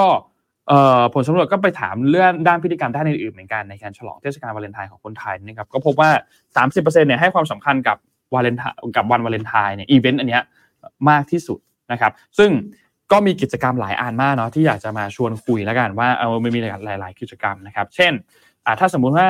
ไปกินอาหารแล้วกันค่ะหรือว่าไปชวนไปเดทไปกินอืมอาหารไปร้านอาหารกันเนี่ยเขามีทำแบบสำรวจว่า อาหารอะไร อาหารอะไร อ่า ในที่ที่คนไปสมัครวันวาเลนไทน์มักจะเป็นอาหารญี่ปุ่นครับค่ะ42%นะครับอาหารญี่ปุ่นเป็นอันดับหนึ่งรองลงมาครับคือ27%เป็นร้านอาหารไทยนะครับ ซึ่งกลุ่มเบบี้บูมเมอร์จะนิยมอืม ร้านอาหารไทยและ10%เป็นร้านอาหารอิตาเลียนนะครับ ซึ่งอันเนี้ย Gen Z จะค่อนข้างนิยมมากที่สุดนะครับร้านอาหารอิตาเลียนนะครับ แต่ไออาหารญี่ปุ่นเนี่ยคือทุกทุกเพศ gen ทุกวัยเลยเลยทุก gen เลยมักจะเป็นร้านอาหารญี่ปุ่นนะครับส่วนกิจกรรมต่างๆอื่น ๆ ที่คนไปทำกันเนี่ยนะครับ ก็ก็มีหลายอันครับบางคนก็พาพาไปเข้าสปาด้วยกันอืมบางคนก็ไปช้อปปิ้งนะครับซึ่งซึ่งต้องระวังนะช้อปปิ้งก็ระระวังอยู่นะเพราะว่าช่วงโปรโมชั่นกระวันเป๋าฉีกวานะคะเลนไทน์เนี่ยมันก็ ต่างคนต่างยุต่างนู่นต่างนี่ก็ซื้อของก็ก็หนักมีแบบเหอนกันไปกายภาพบำบัดด้วยกันเลยไหมเออไปกายภาพบำบัดไปทำไปนวดไปกายภาพอะไรอย่างเงี้ยจะได้แบอบอฟฟิศซินโดรมเออหรือไปออกกำลังกายอะไรอย่างเงี้ย หรือบางคนก็อาจจะอยู่บ้าน ค่ะ เพราะวันนั้นวุ่นวายรถติดค่ะใช่วุ่นวายหนึ่งคือ คิวเยอะอืมเพราะทุกคนฉลองวันเดียวกันใช่ไหมคิวก็เยอะ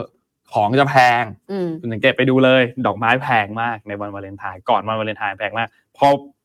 ข้ามไปวันหนึ่งเท่านั้นแหละร่วงละ ราคาตกแล้วก็มัน last minute กันมากอ่าใช่เพราะคน last minute กันเยอะมากนะครับหรือบางคนก็ตั้งเป้าไว้เป็นวันแบบ no social media day คือวันนี้ไม่ใช้โซเชียลมีเดียไปเลยอะไรอย่างเงี้ยอืมอ่าก็แล้วแต่แต่ก็เป็นกิจกรรมที่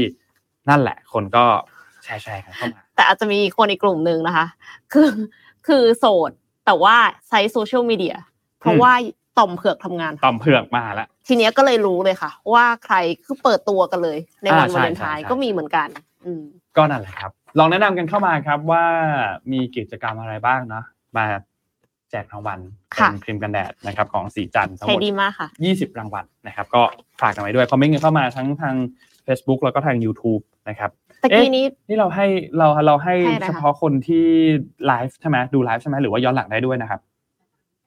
ย้อนหลังได้ด้วยได้ค่ะอะได้ได้หมดเลยนะครับ ก็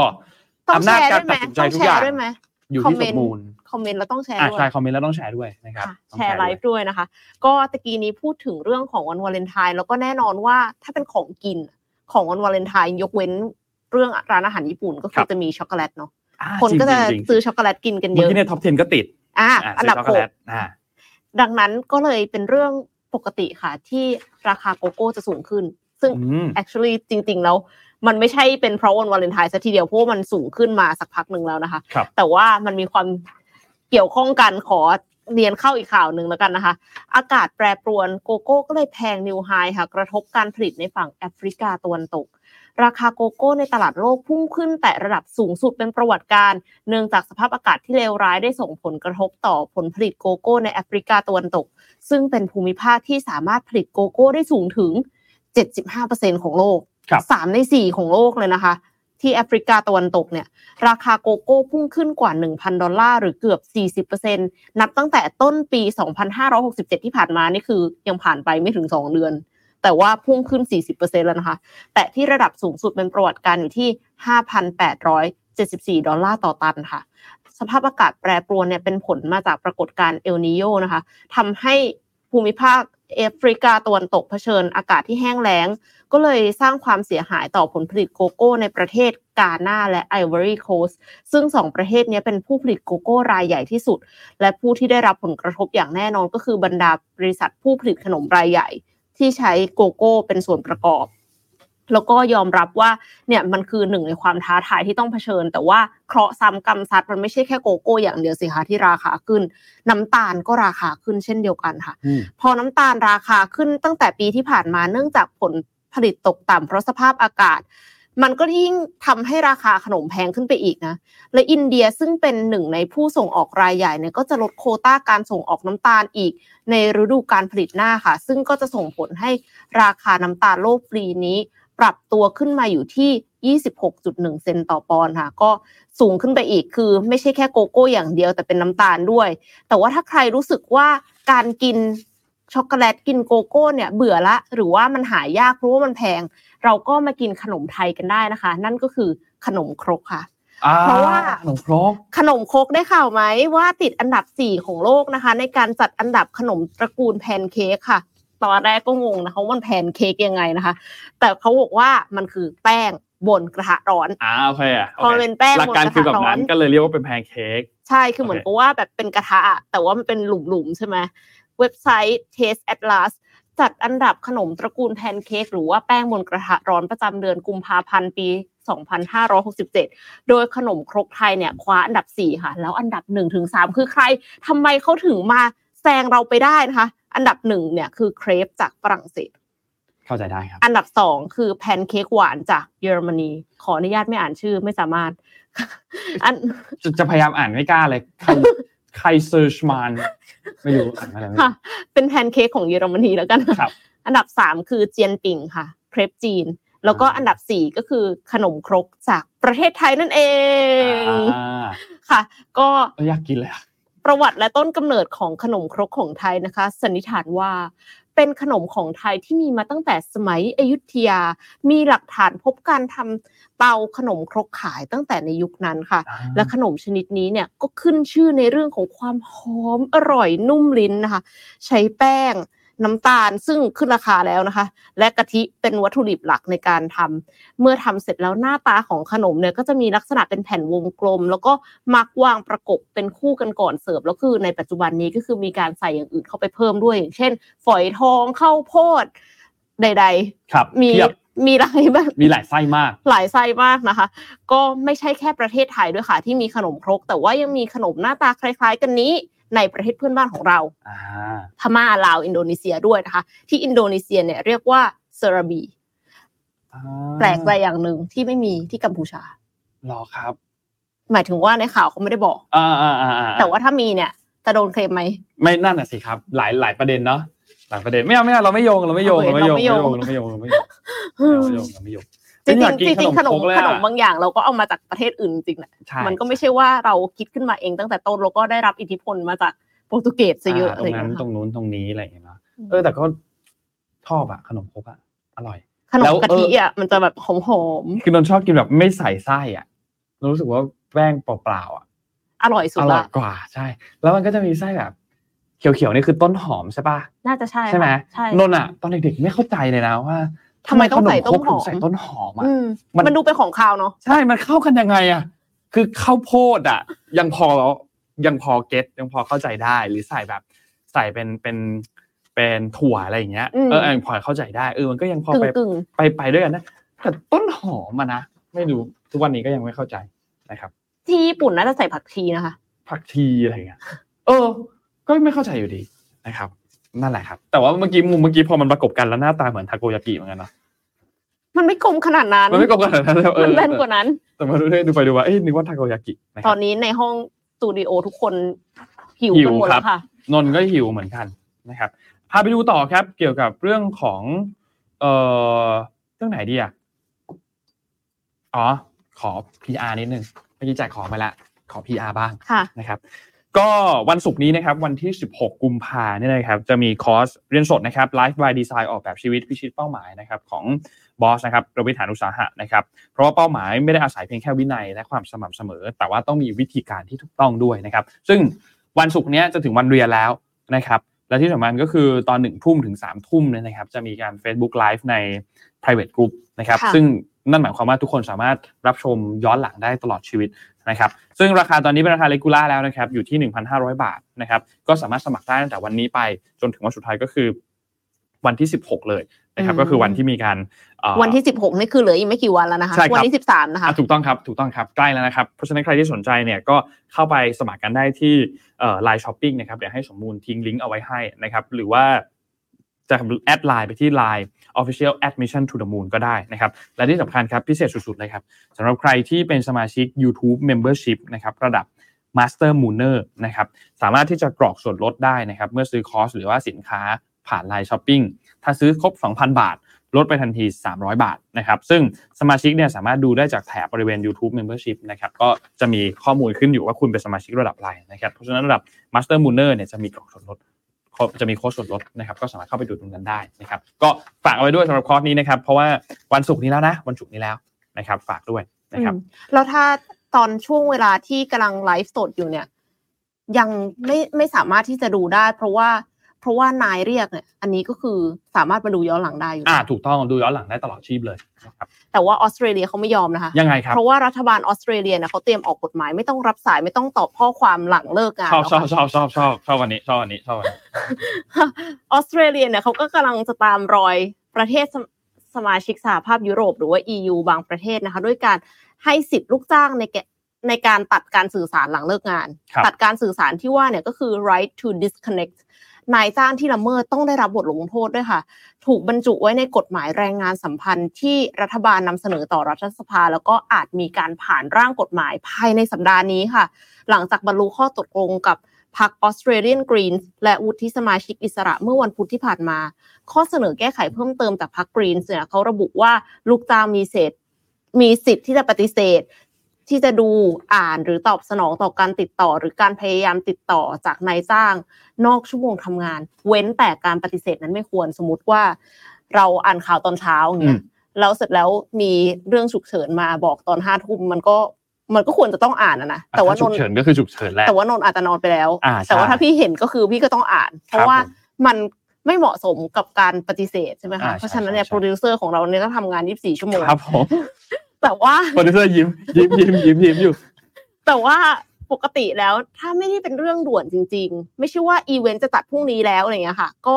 จำเป็นที่จะต้องเคารพกฎหมายนี้ครับนายจ้างก็คือไม่มีสิทธิ์ที่จะมาติดต่อนอกเวลางาน ลูกจ้างก็มีสิทธิ์ที่จะเป็น the right to disconnect การให้สิทธิ์ลูกจ้างในการตัดการสื่อสารเนี่ยถือเป็นการทวงคืนวันหยุดสุดสัปดาห์ให้กับลูกจ้างหลายล้านคน ที่ต้องการพักผ่อนค่ะ ประเทศสเปนฝรั่งเศสและเบลเยียม ก็ได้บังคับใช้กฎหมายที่ให้สิทธิ์ลูกจ้างในการตัดการสื่อสาร ที่ไม่สมเหตุสมผลจากนายจ้างนอกเวลางานแล้วด้วยนะคะ ในขณะที่รัฐรัฐบาลประเทศอื่นๆ ทั่วโลกก็กำลังพิจารณาเช่นเดียวกันค่ะอืมนนอยากรู้มากว่าถ้าสมมติมาที่ประเทศไทยแล้วมันจะ มันจะใช้ได้จริงหรือเปล่าใช่ไหมด้จริงไหมเนี่ย ก็ยากเหมือนกันนะ เพราะว่าพูดถึงงานในยุคตอนนี้เนี่ย การที่จะตัดการสื่อสารไปเลยในช่วงวันหยุดอะก็ก็ยากอยู่อะอาจจะต้องตั้งเวลาเออมันอาจจะมีตั้งนิดเวนิลาดหน่อยในหการน่อยส่งอีเมลแต่นั่นแหละครับโนว่ามันก็เหมือนเป็นการ respect ซึ่งกันและกันเนาะค่ะไม่เป็นการเคารพซึ่งกันและกันในฐานะคนที่เป็นนายจ้างไปฐานะคนที่เป็นลูกจ้างเนาะว่า เออ เราก็มีเวลาที่เป็นเวลาพักผ่อนเวลาส่วนตัวเวลางานเต็มที่ไปอืมเวลาพักผ่อนก็เป็นเรื่องของเวลาพักผ่อนไปแยกกันนะนั่นแหละครับ ก็รอดูครับว่าสุดท้ายแล้วจะเป็นอย่างไรต่อครับนายจ้างก็อาจจะต้องคุยกับ Chat GPT ไปก่อนอืม เพราะว่าถ้าสมมติว่ามีไอเดีย แต่ว่ายังไม่รู้ว่าจะทำยังไง ก็คุยกับ Chat GPT ไปครับจนกระทั่งบริษัท Open AI เนี่ยทำรารายยได้ได้เยอะมากได้ตอนถึเนี้งย2,000 ล้านดอลลาร์สหรัฐแล้วนะคะ ในเดือนธันวาคมที่ผ่านมาค่ะครับรายงานเนี่ยก็ระบุว่า OpenAI เชื่อว่าตัวเองจะสามารถเพิ่มรายได้ได้เป็น 2 เท่าในปี 2568 ด้วยค่ะ เพราะว่ากลุ่มลูกค้าองค์กรต้องการนำ generative AI ของ OpenAI มาใช้ที่ทำงานนะคะการเติบโตส่วนใหญ่เนี่ยก็ไม่ได้แปลกใจค่ะมันก็มาจากผลิตภัณฑ์ Chat GPT นั่นแหละค่ะ ก็ Chat GPT Plus อย่างนี้เนาะแต่ปรากฏว่าตอนนี้ไม่รู้เหมือนกันนะว่ามันจะยังไปไปต่อแรงขนาดไหน เพราะว่า Gemini อ่าเพราะว่าใช่บาทเนี่ยเขาเปลี่ยนเป็น Gemini นะคะ ของ Google แล้วก็ใช้ฟรีด้วย แต่ประเด็นก็คือมีหลายคนที่เทียบกันออกมาแล้วอะคือ ChatGPT ก็เก่งกว่าในบางด้าน Gemini ก็เก่งกว่าในบางด้าน คือมันแล้วแต่ว่า use case ของแต่ละคน ลักษณะการใช้ของแต่ละคนจะเป็นยังไงครับ เออเอ็มอะลองเล่นแล้วของ Gemini อะค่ะ คือของ ChatGPT เอ็มก็ใช้ของฟรีอะนะ เออ แล้วก็ Gemini ก็ใช้เป็นเวอร์ชันฟรีเหมือนกัน รู้สึกว่า Gemini เนี่ยเขาจะมี guardrail เยอะ คือเขาจะมีข้อบังคับ คือไม่เจนภาพคนอายุต่ำกว่า 18 ปีอ่าแล้วก็ถ้าสมมุติว่าอยากจะให้ทำภาพซ้ำ คือเราให้เขาเจนภาพภาพหนึ่งขึ้นมา แล้วเราอยากจะให้ตัวเนี้เป็นมาสคอตของสินค้าเรา แล้วก็ให้เจนภาพซ้ำในปฏิในกริยาอย่างอื่นอะ มันไม่ทำนะอืมเพราะว่าหาว่าเนี่ยคือการเจนภาพบุคคล แต่จริงๆแล้วภาพที่ต้องการให้เจนคือภาพโคอาล่าอ่างงปะอ่าอ่าอ่าเข้าใจเข้าคือใจเหมือนเข้ากับว่าใจถ้าแบบมีมีหน้าให้มันเหมือนเดิมอะก็คือไม่ได้ ก็มีหลายอย่างเหมือนกันที่เป็นข้อจำกัดของ Gemini คล้ายๆกันกับเวลาที่พยายามจะเซิร์ช Google ด้วยภาพแล้ว search จะหาคนอะ คนเนี้ย รู้ว่าเขาเป็นคนดังอืมอยากจะรู้ว่าเขาคือใครครับ Google ไม่ยอม Google ให้ result ออกมาเป็นอะไรไหมคะ เสื้อที่เขาใส่ค่ะอ่าอ่าว่ามีเสื้อสีนี้แบบนี้ ยี่ห้ออะไรบ้างสามารถซื้อได้อ่าสมกับที่ขายแอดครับจริงผมตามนั้นเลยครับ เห็น เห็นภาพเลยอะอันนี้อันนี้เห็นภาพเลยอะเห็นภาพเลย แต่ว่ามันก็เข้ามามีส่วนกับชีวิตจริงเยอะขึ้นจริงๆเนาะพวกพวก AI อย่างเงี้ยตัวตัว Open AI ตัวเนี้ยนนท์เอออยากลองถามเลยอะว่า มีใครที่ยังไม่เคยใช้ไหมหมายถึงแบบยังไม่เคยเอาไปใช้ในการทำงานหรือเอาไปใช้ทำอาจจะไรเคยลองใช้แต่ไม่เคยใช้ในการทำงานเออเออเออเออมีไหมมีไหมอยากรู้เหมือนกัน เพราะว่ามันก็ในมุมหนึ่งมันก็ช่วยให้ทำงานสะดวกขึ้นเหมือนกันนะมันก็เหมือนเป็นอย่างนนนนท์จะชอบคิดว่ามันเป็นเหมือนเด็กฝึกงานที่รู้ทุกอย่างอะแต่แต่แต่ต้องถามให้ถูกใช่ต้องใช่ต้องใช้ให้ถูกนั่นแหละครับ ลองดูครับนองว่าก็ลองดูว่า ก็ลองดูก็ได้ไม่เสียหายอะไร นะครับพาไปดูต่อครับที่ญี่ปุ่นนิดนึงครับ ที่ญี่ปุ่นเนี่ยเอ่อจำข่าวเรื่องของการปล่อยเอ่อน้ำเสียน้ำเสียค่ะน้ำที่ปนเปื้อนนิวเคลียร์ออกมาจากโรงไฟฟ้าที่ฟุกุชิมะจำได้ใช่ไหมครับ มีรายงานข้อมูลจาก Tokyo Electric Power Company หรือว่า TEPCO เนี่ยนะครับ ได้ระบุบอกว่า คนงานเนี่ยมีการพบน้ำรั่วไหลออกจากอุปกรณ์ที่ใช้กรองน้ำปนเปื้อนนิวเคลียร์ระหว่างตรวจสอบอุปกรณ์นะครับ เมื่อสัปดาห์ที่ผ่านมานะครับ ซึ่งเรื่องนี้แยกกันนะ กับตอนที่เขาปล่อยน้ำอันนี้เป็นอีกเรื่องหนึ่งนะ ที่มีการรั่วออกมามอันนี้คือรั่วเลย ไม่ได้ปล่อย ไม่ได้ปล่อย อันนั้นตอนนั้นจงใจปล่อยเพราะบำบัดค่ะเสร็จเรียบร้อยแล้ว แล้วก็ค่ะค่าทุกอย่างเป็นไปตามมาตรฐานแล้วปล่อยนะครับ TEPCO ซึ่งเป็นผู้ดำเนินการโรงไฟฟ้าแห่งนี้เนี่ยนะครับประเมินว่าปริมาณน้ำรั่วไหลเนี่ยอยู่ที่ประมาณ 5.5 ตันนะครับซึ่งในน้ำเนี่ยอาจมีวัสดุกัมมันตรังสี เช่นซีเซียมและสตรอนเซียมเนี่ยอยู่ที่ประมาณ 2.2 หมื่นล้านเบคเคอเรลนะครับรายงานเนี่ยระบุบอกว่าน้ำที่รั่วไหลทั้งหมดเนี่ยแทรกซึมลงไปสู่พื้นดิน แล้วก็ มีการติดตามเฝ้าตามช่องทางระบายน้ำใกล้เคียง ซึ่งก็ยังไม่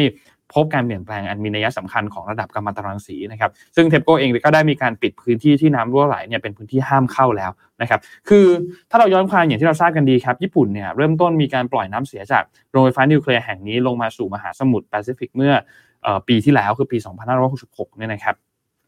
แม้ว่าตอนนั้นจะมีกระแสคัดค้านมากมาย จากทั้งรัฐบาลเองจากชุมชนต่างๆ หน่วยงานสิ่งแวดล้อม NGO และกลุ่มเคลื่อนไหวต่อต้านนิวเคลียร์ในญี่ปุ่นเนี่ยนะครับประเทศเพื่อนบ้านและภูมิภาคแปซิฟิกนะครับ ซึ่งสิ่งที่คนกังวลหลักๆเนี่ยนะครับก็มีอยู่ 3 ข้อเรื่องแรกก็คือบริษัท Tokyo Electric Power เนี่ยไม่สามารถที่จะรับประกันความปลอดภัยการปล่อยน้ำที่ปนเปื้อนกัมมันตรังสีสู่ทะเลได้โดยสิ้นเชิงสองคือรัฐบาลญี่ปุ่นเนี่ยหลีกเลี่ยงความผิดพลาดของตนที่ขาดการกำกับดูแลไม่ได้นะครับและสามคือประชาชน ประชาคมโลกเนี่ยจำเป็นต้องเข้าร่วมการกำกับดูแล การจัดการน้ำปนเปื้อนกัมมันตรังสีของญี่ปุ่นนะครับ ซึ่งเรื่องนี้ก็เป็นเรื่องที่คนกังวลเป็นหลักนะครับแล้วยิ่งมีประเด็นเรื่องของน้ำที่รั่วไหลออกมาด้วยนะครับ ซึ่งแยกกันนะกับอีกอันหนึ่งนะครับ คนก็เลยยิ่งแพนิคกันไปต่อเข้าไปใหญ่เนี่ยนะครับ ก็รอติดตามกันดูครับว่าจะยังไงต่อเนี่ยนะครับสำหรับเรื่องนี้ เรื่องใหญ่นะคะ เพราะว่าเรื่องใหญ่มันเรื่องใหญ่มากมันเป็นผลกระทบต่อสุขภาพของคนจำนวนมากแล้วไปจนถึงเอ่อระบบนิเวศครับทางทะเลด้วยอะค่ะแล้วก็ไม่ใช่เฉพาะของญี่ปุ่นนะแต่ว่าประเทศที่ใกล้เคียงที่อยู่ในน่านน้ำแถวนั้นนะคะอืมอีกเรื่องหนึ่งค่ะ ก็คือเป็นเรื่องของแว่น AR อืมแว่น AR เนี่ยคือ พอพูดถึงแว่น VR AR ตอนเนี้ยสิ่งที่มาแรงแซงทางโค้งที่สุดก็คือ Apple Vision Pro อ่าจริงจริงจริซึ่งงสนนราคาแพงมากนะคะ ประมาณ 2 0 0 0 0 0 บาทเท่านั้นเองนะคะแล้วยังไม่ขายในไทยด้วยนะ ขายที่ที่ที่สหรัฐอย่างเดียว อ่าท่ามกลางกระแส Apple Vision Pro ไฮนาน Airlines ให้ผู้โดยสารใช้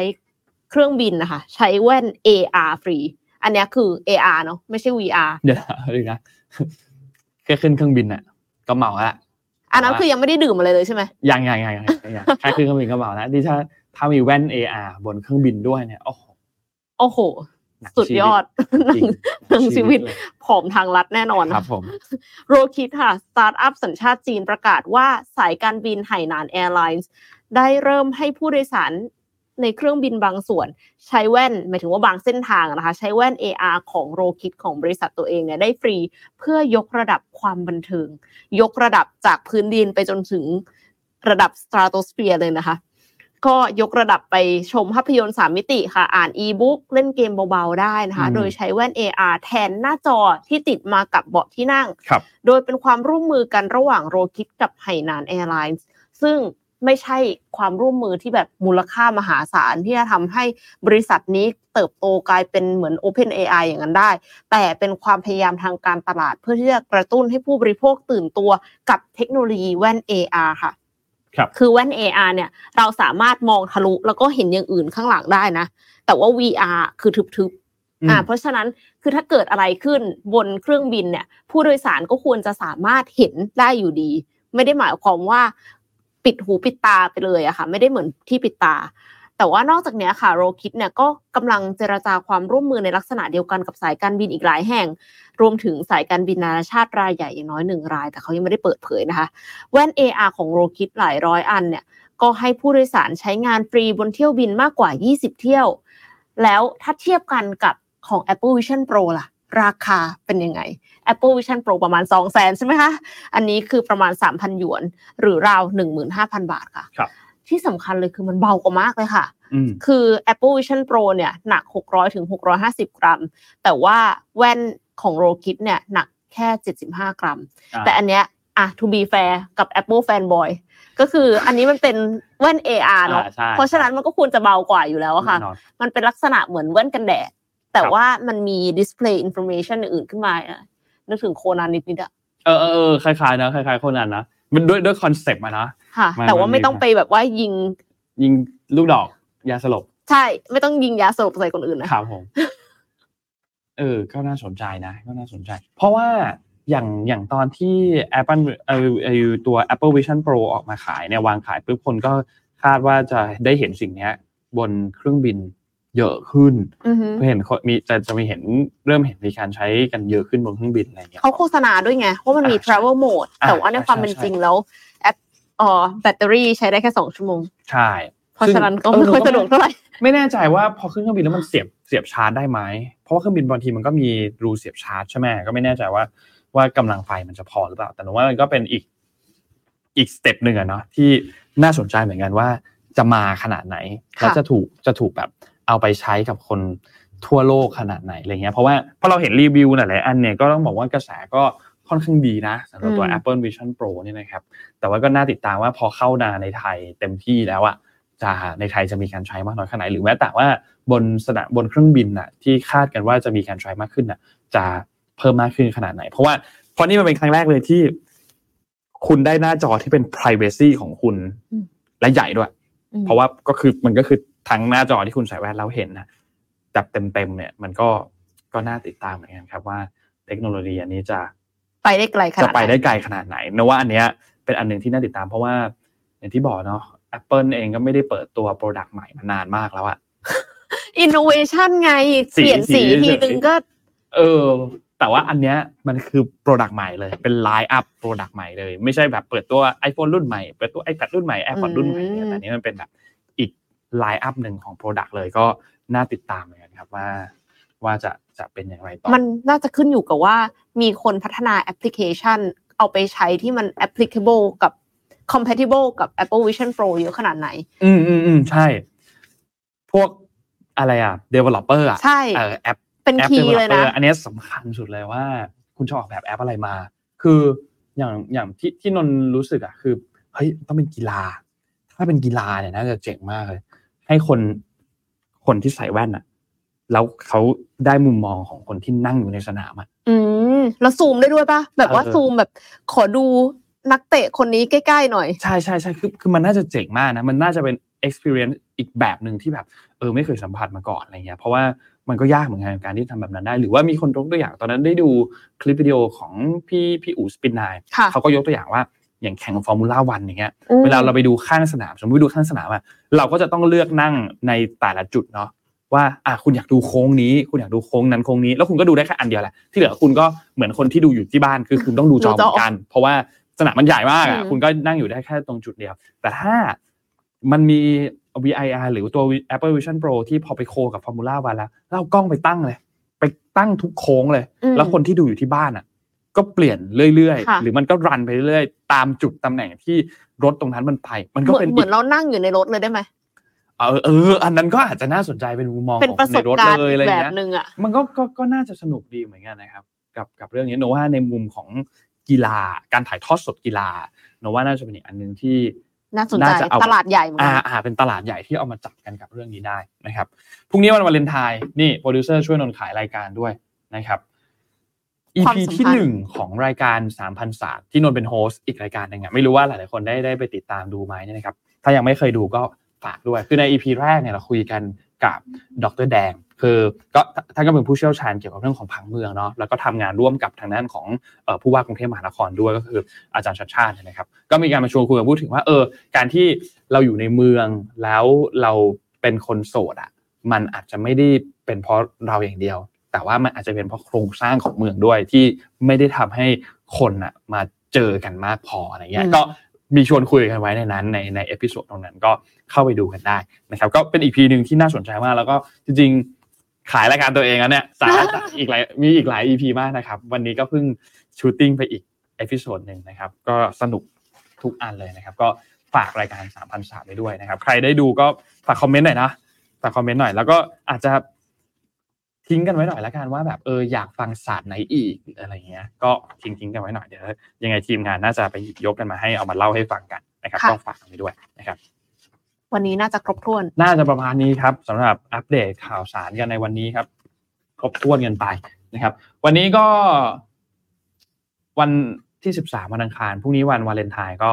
ระมัดระวังตัวกันด้วย เพราะค่ะคนมันน่าจะเยอะในหใช่ลายๆระวังที่มิจฉาเนาะชีพนะคะอ่าใช่ใช่คนน่าจะเยอะในหลาย ๆ ที่นะครับ ก็ระมัดระวังตัวกันไว้ด้วยนะครับ เดินทางอะไรก็ขอให้เดินทางกันปลอดภัยนะครับ แล้วก็ใครที่จองไปที่ไหนก็ขอให้ enjoy กับค่ำคืนวันวาเลนไทน์นะครับ ไม่ว่าจะเป็นคนโสดหรือเป็นคนมีคู่ก็ตามก็ขอให้ enjoy กับช่วงเทศกาลนะครับ วันนี้เราสองคนต้องลาไปก่อนนะครับ แล้วเดี๋ยวพบกันใหม่ในวันอังคารหน้า นะครับตอนเวลา6โมงเย็นถึง1ทุ่มนะครับเดี๋ยวถ้ามีการอัปเดตเปลี่ยนแปลงแผนผังรายการเป็นตอนเช้าอะไรเดี๋ยวเรารีบแจ้งอัปเดตกันก่อนอีกทีหนึ่งนะครับค่ะแต่ยังไงพบกันทุกวันอังคารตอนช่วงเย็นก่อนนะครับวันนี้เราส่งคนลาไปก่อนครับ สวัสดีครับ สวัสดีค่ะ Mission Weekly Report. Stay informed. Stay focused.